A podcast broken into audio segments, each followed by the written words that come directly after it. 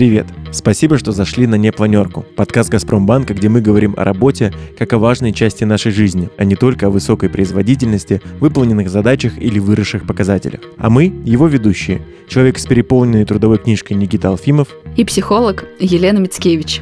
За жизнь мы проводим больше 60 тысяч часов на работе и имеем право, чтобы они проходили счастливо. А помогут в этом правила профессиональной и психологической гигиены, и их мы вырабатываем вместе с экспертами и вами, дорогие наши слушатели. Мы с Леной и нашими гостями часто говорим, что в центре здоровой, процветающей компании стоит человек и его эмоциональный комфорт. Пришло время обсудить, что такое work-life balance – Проще говоря, как сделать работу совместимой с жизнью. Для чего мы начинаем набирать слишком много задач? Как не потерять себя в собственной профессии? И почему умные корпорации все же предпочитают гармоничных людей трудоголикам?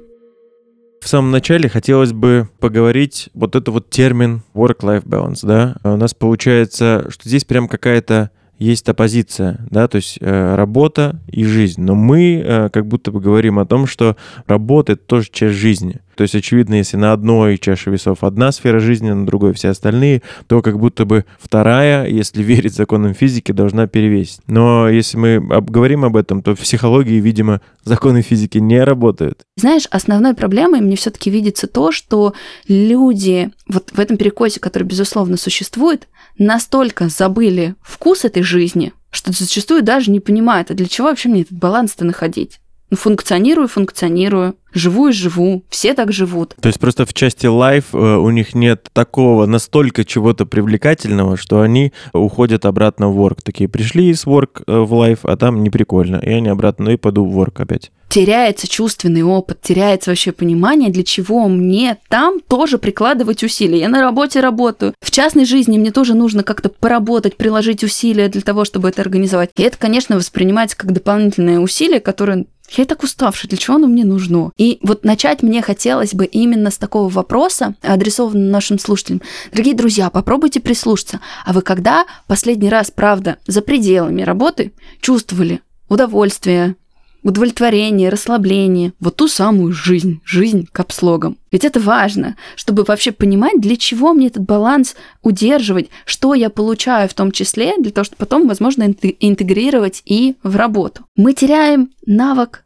радоваться. В этом смысле нам можно поучиться у детей. И это, кстати, очень яркий маркер. Часто бывает, когда свой ребенок или вообще дети где-то на улице в моменты, когда они веселятся и дурят, начинают раздражать когда кажется, что это что, это суета, да, как-то вот эта вовлеченность и счастье других начинает бесить. Это тоже, кстати, очень важный маркер того, а что с тобой происходит, дружок. А как давно ты в своей жизни, да, испытывал это наслаждение. И знаешь еще в чем есть нюанс? Чем дальше мы заходим в эту потерю чувствительности, в такую в эту костенелость, тем сложнее нам себя оттуда вывести. Я часто вижу по клиентам, с которыми мы потихонечку начинаем прокачивать оставшуюся часть жизни, и они предлагают себе разные развлечения, разные увлечения. И говорят, да ничего я не чувствую, да ну, ну вроде нормально, ну чуть-чуть интересно, но не так, чтобы особо, то вот этот вот навык получать удовольствие, он тоже атрофируется.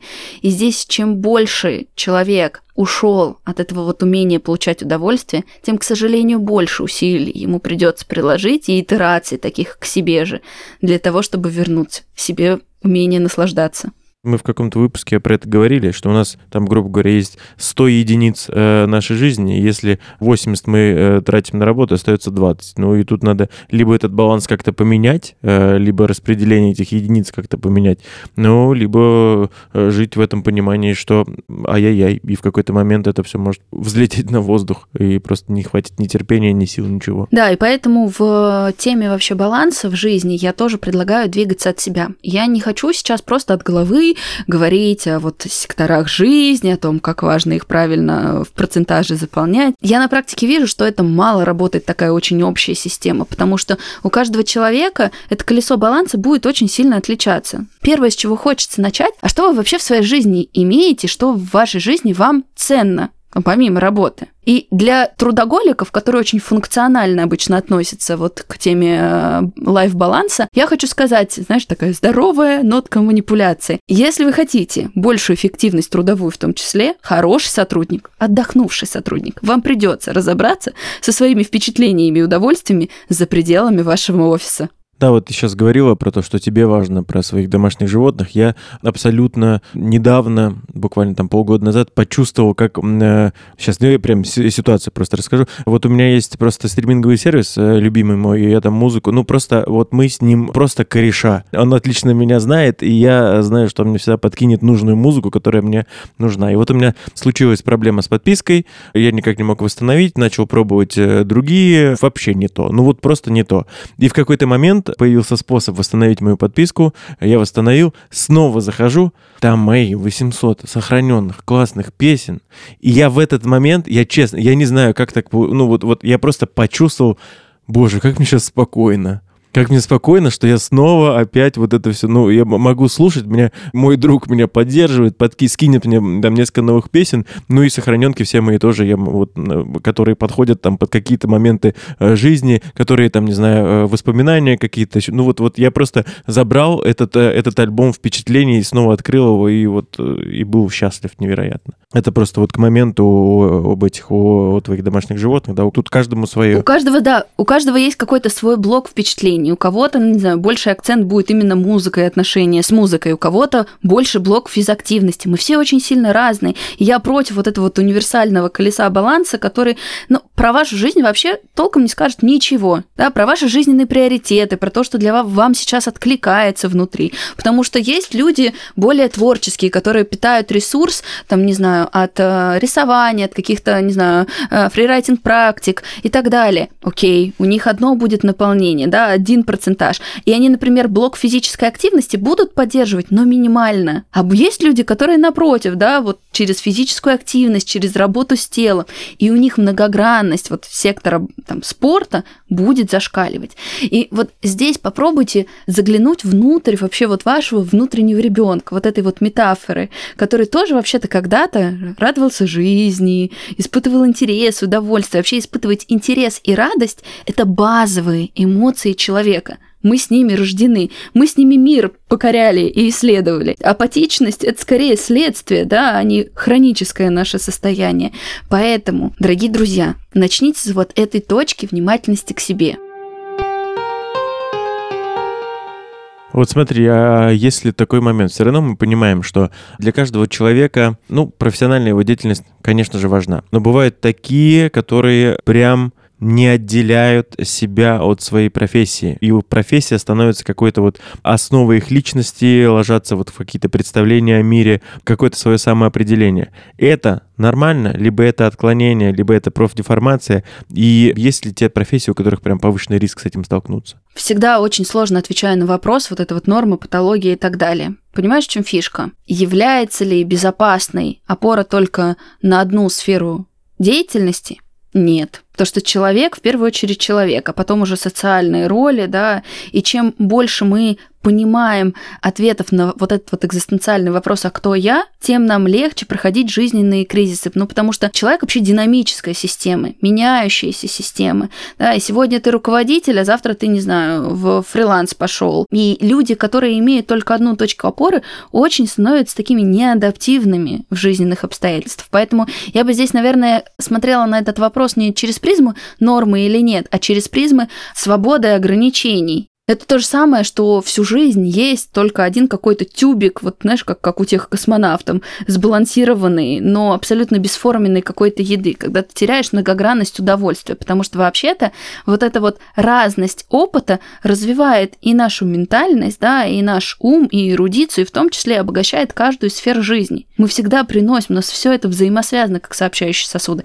И оставлять в своей жизни только один сосуд имеет место быть как выбор. Здорово бы только, чтобы он был сознательным. Да, это факт. Я вот сейчас э, натолкнула меня это на мысль о том, что вот да, э, есть э, прям рядом у меня такие примеры. Э, не знаю, насколько это там профдеформация или, или еще что. Вот мои коллеги, там корпоративные ведущие, да, свадебные ведущие. Э, вот у нас есть э, в нашем небольшом городе один, э, который очень сильно отличается от, от всех остальных, э, в первую очередь стоимостью и э, там другими какими-то тоже там элементами своей работы. И я прекрасно понимаю, что в голове этого человека, точно есть понимание, э, что он ведущий, он медийный, он публичный, и именно поэтому у него должно в его социальных сетях появляться куча историй, э, куча всего, куча, вот он подсвечивает все, каждый момент своей жизни для того, чтобы показать. Но только чаще всего э, я среди своего окружения слышу скорее какие-то негативные впечатления об этом. Он говорит, а, вот он опять, а, понятно, но это просто он артист, это он уже просто по-другому так не умеет. И тут такой думаешь, да, действительно, делает ли он это специально для того, чтобы просто быть на плаву, а, либо уже момент такой, что он просто не может остановиться и уже живет в этом а, образе этой жизнью и в этом всем. И вот, возможно, в этом, да, есть какая-то профессиональная деформация тоже. Ну вот ты спросил про сферы деятельности или профессии. Я могу сказать, что люди вообще любых помогающих профессий, да, или которые связаны с э, взаимодействием с людьми, действительно очень легко могут терять грань между тем, что я это делаю для кого-то, или что я сохраняю собственный интерес. И я могу сказать, что двумя, знаешь, такими личными моментами хочется поделиться. На каком-то превалирующем числе обучающих курсов, программ, которых я была, когда в начале знакомства там, преподаватели спрашивают, а как вы вообще пришли в профессию, а как вы сделали этот выбор, какой ваш был интерес, и ответы на вопрос, ну, мне хотелось помогать людям, не пропускается. Людей заставляют преподаватели искать внутри себя какие-то еще ответы, чтобы помимо вот этой вот истории, ну, я буду помогать, это как-то благородно, это там, не знаю, красиво со стороны смотрится и так далее, чтобы люди заметили еще и себя. Это первое. И второе, таким личным опытом поделюсь. У меня регулярно пополняется команда специалистов, и я могу сказать, что то, какой жизнью человек живет, то, насколько она в балансе, какой у него порядок в ней, для меня является не менее важным критерием, чем образование в подходе, наличие личной э, терапии, наличие супервизии и так далее, и так далее. На самом деле мы с Леной подробно проговорили, почему э, трудоголизм и очень сильный акцент на работе это не есть хорошо, чем это чревато, когда работа занимает либо большую часть жизни человека, либо всю его жизнь. Но вот у меня все равно есть такое ощущение, на самом деле частенько возникающее в нашем подкасте, что мы говорим о каком-то идеальном мире, да, но вот но все-таки кому нужен работник, который не хочет и не станет и против того, чтобы задерживаться подольше, который сможет сказать уверенное нет на требование выйти в выходные поработать. И чтобы снять эти противоречия об отношении российских работодателей к концепции work-life balance, мы пригласили поговорить Марину Бахареву, бизнес-коуча и финансового директора крупной компании. Марина, здравствуйте.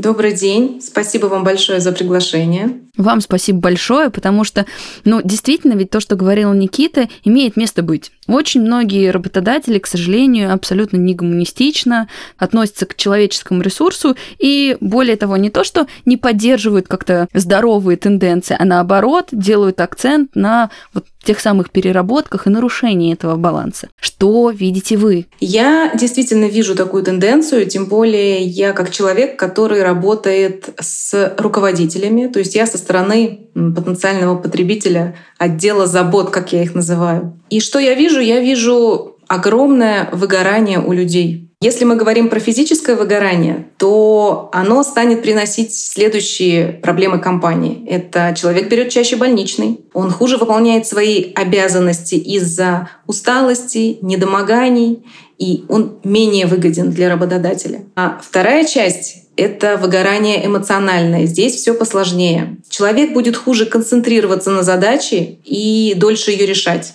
Ему может стать сложнее коммуницировать с коллегами, и это тоже приведет к проблемам в рабочем процессе. Но есть и еще одна такая вещь, что человек может стать раздражительным и агрессивным, и эти эмоции перенести на работодателя, на которого он вот только недавно работал с таким сильным рвением, а как с точки зрения именно руководителя донести эту идею, что сотрудник, который сконцентрирован только на работе, ставит ее в безусловный приоритет, не говорит нет, и вот это вот перерабатывает и так далее, что он не более выгоден на самом деле, чем человек, который умеет соблюдать этот баланс между работой да, и каким-то наполнением. А здесь хорошо показать таким руководителям, которые не понимают этого, расчет.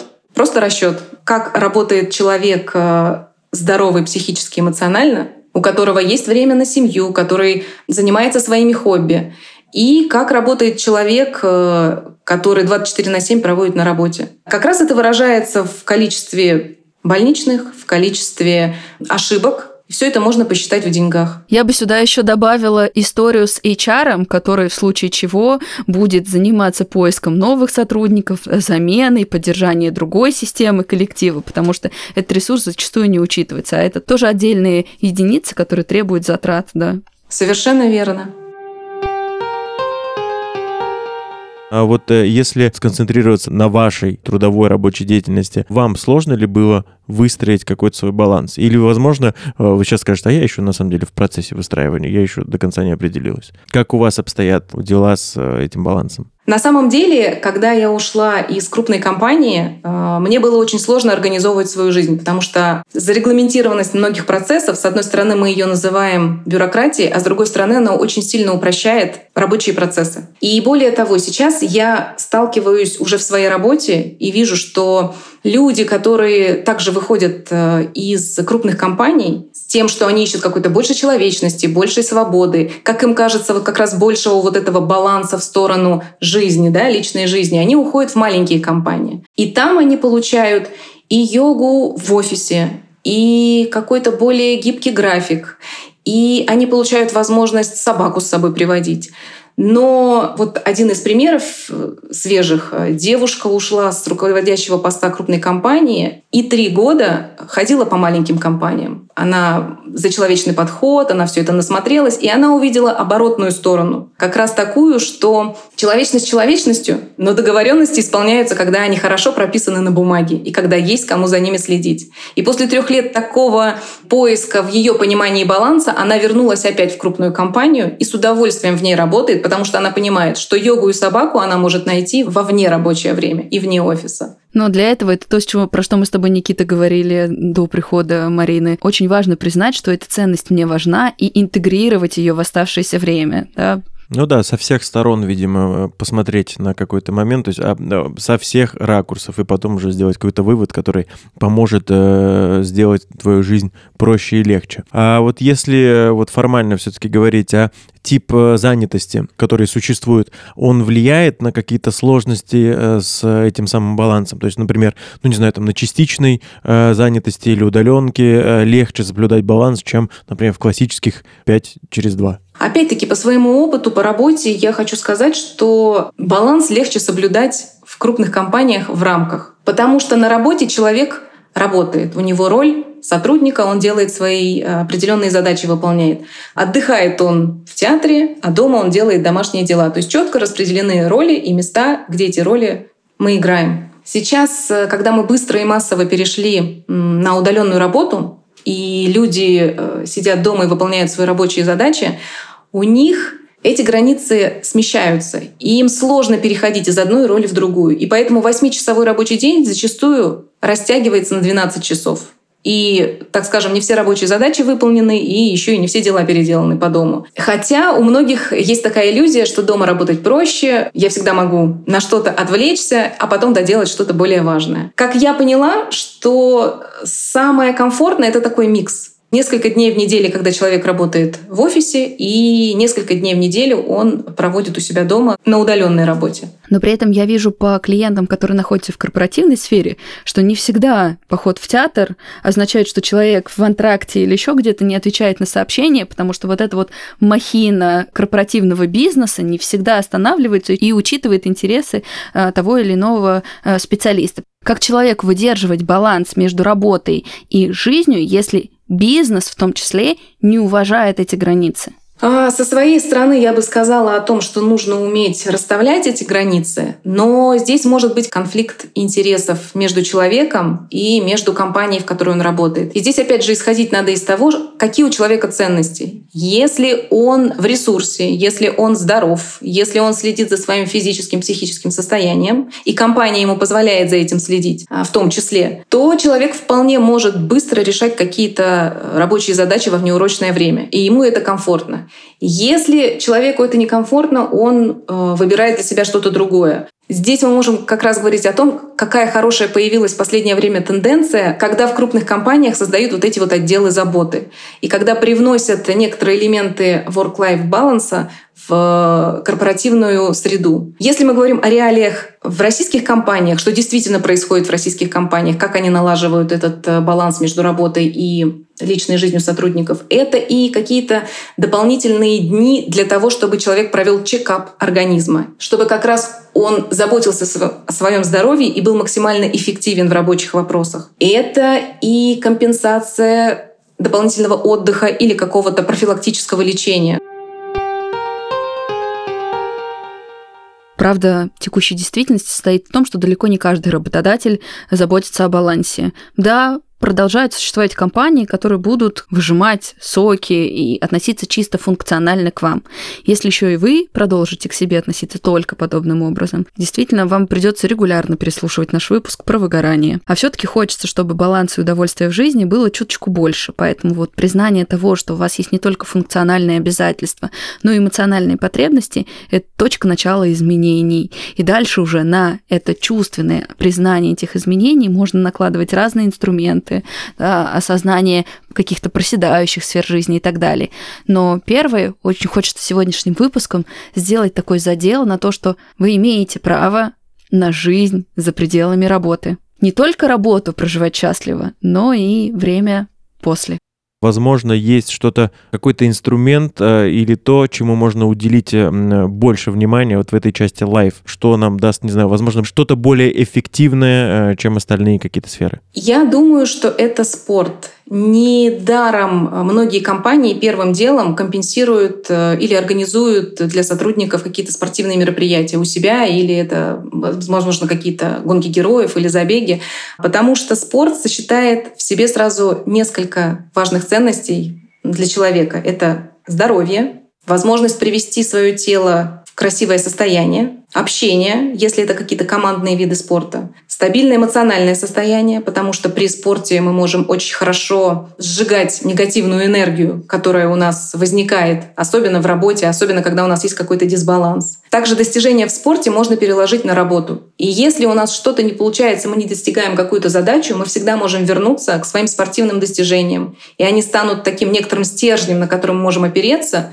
и сказать самому себе, вот там же у меня получилось, я же пробежал сначала сначала 500 метров, потом 2 километра, а сейчас я уже бегаю 10 километров и готовлюсь там к полумарафону. Ну, значит, я смогу и здесь с этим справиться. И это отличный перенос на работу. Спасибо большое вам, Марина, за рекомендации и за важные напоминания. И, возможно, особенно после последних ваших слов, люди вдвойне задумаются и воспользуются предложениями своих компаний и купят себе абонементы в спортивный зал. Не будут к этому просто номинально относиться, а видеть в этом какую-то большую взаимосвязь. Спасибо за разговор. Спасибо большое за приглашение. До свидания. Вот мы на самом деле обсудили, как именно корпоративная культура она влияет на баланс между работой и жизнью, проговорили про личные отношения, но мне кажется, есть еще такой момент, что социум, да, какие-то общества, социальные факторы, они тоже нам мешают найти равновесие, и вот это прямо, мне кажется, из детства идет, когда вот ты как специалист, тебе часто, возможно, приходится говорить эту фразу «все идет из детства». Там тоже такой момент, когда нас еще с самого детства ставили перед какими-то ложными выборами. А, то есть вот тебе говорят, нужно хорошо учиться, а чтобы, чтобы хорошо учиться, надо надо не мультики смотреть, а надо домашку делать. Будешь гулять с друзьями, там не поступишь в хороший вуз, хотя эти две вещи вообще э, никаким образом не, не связаны. Вот почему так происходит э, и как мы оказываемся в этой ловушке, исходя из того, что нам говорят, говорят, говорят, а это не совсем правда. Ну, здесь проблема в том, что действительно убеждения и травмы передаются по наследству. Но вот сейчас как раз-таки то, что мы с тобой делаем, побуждает людей начать задумываться и оспаривать какие-то мысли, потому что, ну, вообще-то это действительно ложное убеждение мнение, что чтобы хорошо учиться, нужно только там, не знаю, много сидеть, корпеть, да, и как-то не отдыхать. Наоборот, для того, чтобы знания не были чем-то вызубренным, а переводились в долгосрочную память, ребенку нужен достаточный сон, достаточный отдых и восстановление. Не просто говорят, что в подготовке там, к тому же экзамену ты вот как преподаватель можешь подтвердить или опровергнуть, да, здорово бы заложить хотя бы какое-то время, где ты не будешь зубрить эти билеты, да, этот материал, который нужно сдавать, а дашь себе чуть-чуть развеяться, и чтобы это уложилось. Поэтому, если вдруг, друзья наши, э, дорогие слушатели, вы сейчас осознаете, что есть какие-то убеждения, которые мешают вам ощущать свое право на восстановление, какой-то опыт, э, здорово бы его детализировать. Что это? Ну, потому что, знаешь, я как метафору могу привести ситуацию, которая многим из нас знакомо, что родителями настолько запрещалась вообще вот эта вот идея отдыха и развлечения, что в тот период, когда родители входили в дом и проворачивали ключи, мы успевали убрать, не знаю, игрушки, выключить компьютер, там, не знаю, взять книжку и тревожно сидеть и делать вид, что ты постоянно, да, там, чем-то занят, потому что вот эта сверхпроизводительность, она навязывалась как идея. Но это нездорово. Это в том числе мешает нашему мешает нашей психике и телу расслабляться. Телу и психике нужен баланс напряжения и расслабления. Только перенапряжение да, приводит к разрушению, только расслабление не дает возможности развиваться. И нащупать этот баланс – это очень важно. И нести ответственность за те убеждения, которые мешают вам жить здоровую полноценную жизнь, тоже.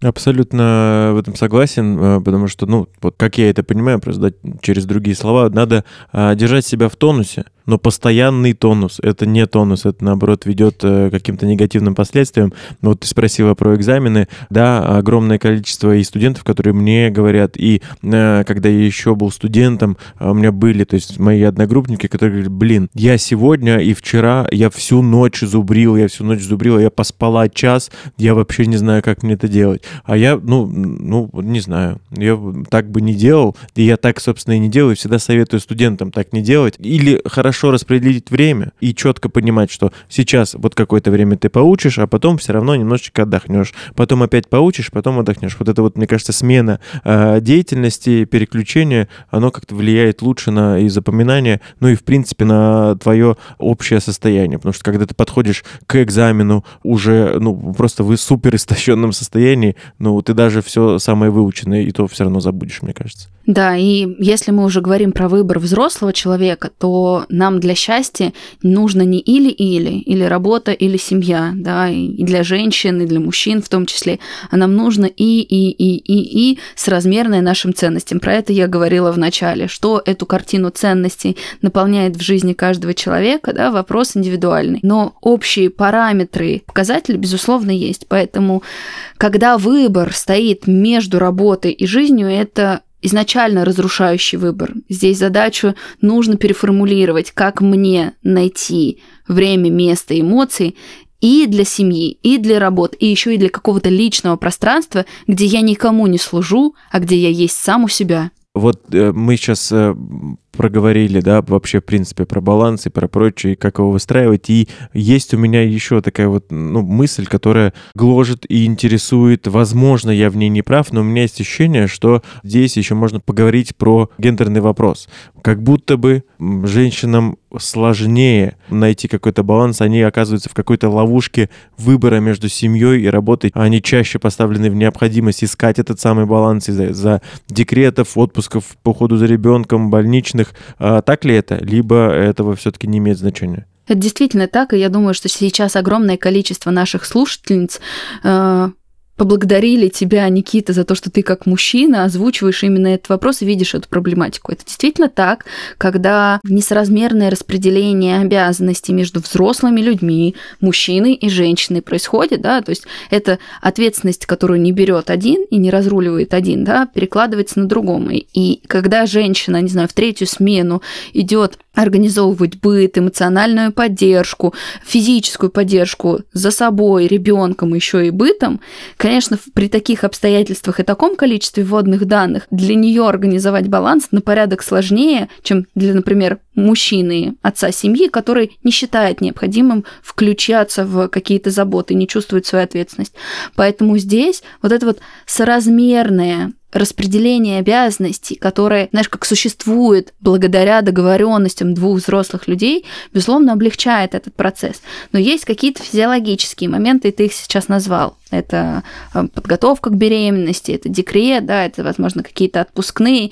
И на эту тему, на самом деле, можно вообще отдельный выпуск выпустить корпоративная среда и семья, корпоративная среда и родительство и так далее. Но первое, с чего очень важно начать, это с признания. Если все участники этой системы, взрослые люди, осознают, что действительно один человек автоматически несет больше ответственности, то поддержание его в других аспектах – это база база необходимая для того, чтобы все-таки как-то эта система держалась. И здесь, к сожалению, мы действительно тоже часто натыкаемся на какую-то такую недоброту и несправедливость, когда женщина говорит, я работала, я проверила домашки у детей, я устала, пожалуйста, как-то поддержи меня, и нет сочувствия со стороны партнера. Или как минимум внутреннего признания и благодарности себе нет. Вот факта этого перекоса начинаются изменения. У нас был уже выпуск, в котором я говорила про внутренние права. Вот осознать это право, что несмотря на то, какая бы у вас ни была наполненная жизнь работой, ответственностью, детьми, не знаю, домашними животными, прочими обязательствами, вы имеете право на тот самый баланс, и вы имеете право на тот самый отдых. И, опять же, никто, кроме вас, в первую очередь об этом не позаботится. Вот это важно помнить, это важно держать внутри себя. К слову о поиске баланса между работой и семьей. В «Газпромбанке» действует профсоюз, который организует досуг для сотрудников, предлагает поездки и экскурсии. Об этом сообщают в легкой ненавязчивой рассылке на корпоративную почту. Программа лояльности и скидок позволит сделать это бережно для бюджета – а сервис ГПБ «Дети» помогает проводить нерабочее время весело и с пользой вместе со своей семьей и прокачивает сотрудников родительской роли. Помимо курсов, в программе можно даже найти качественные записи сказок на ночь, которые можно слушать вместе с малышами.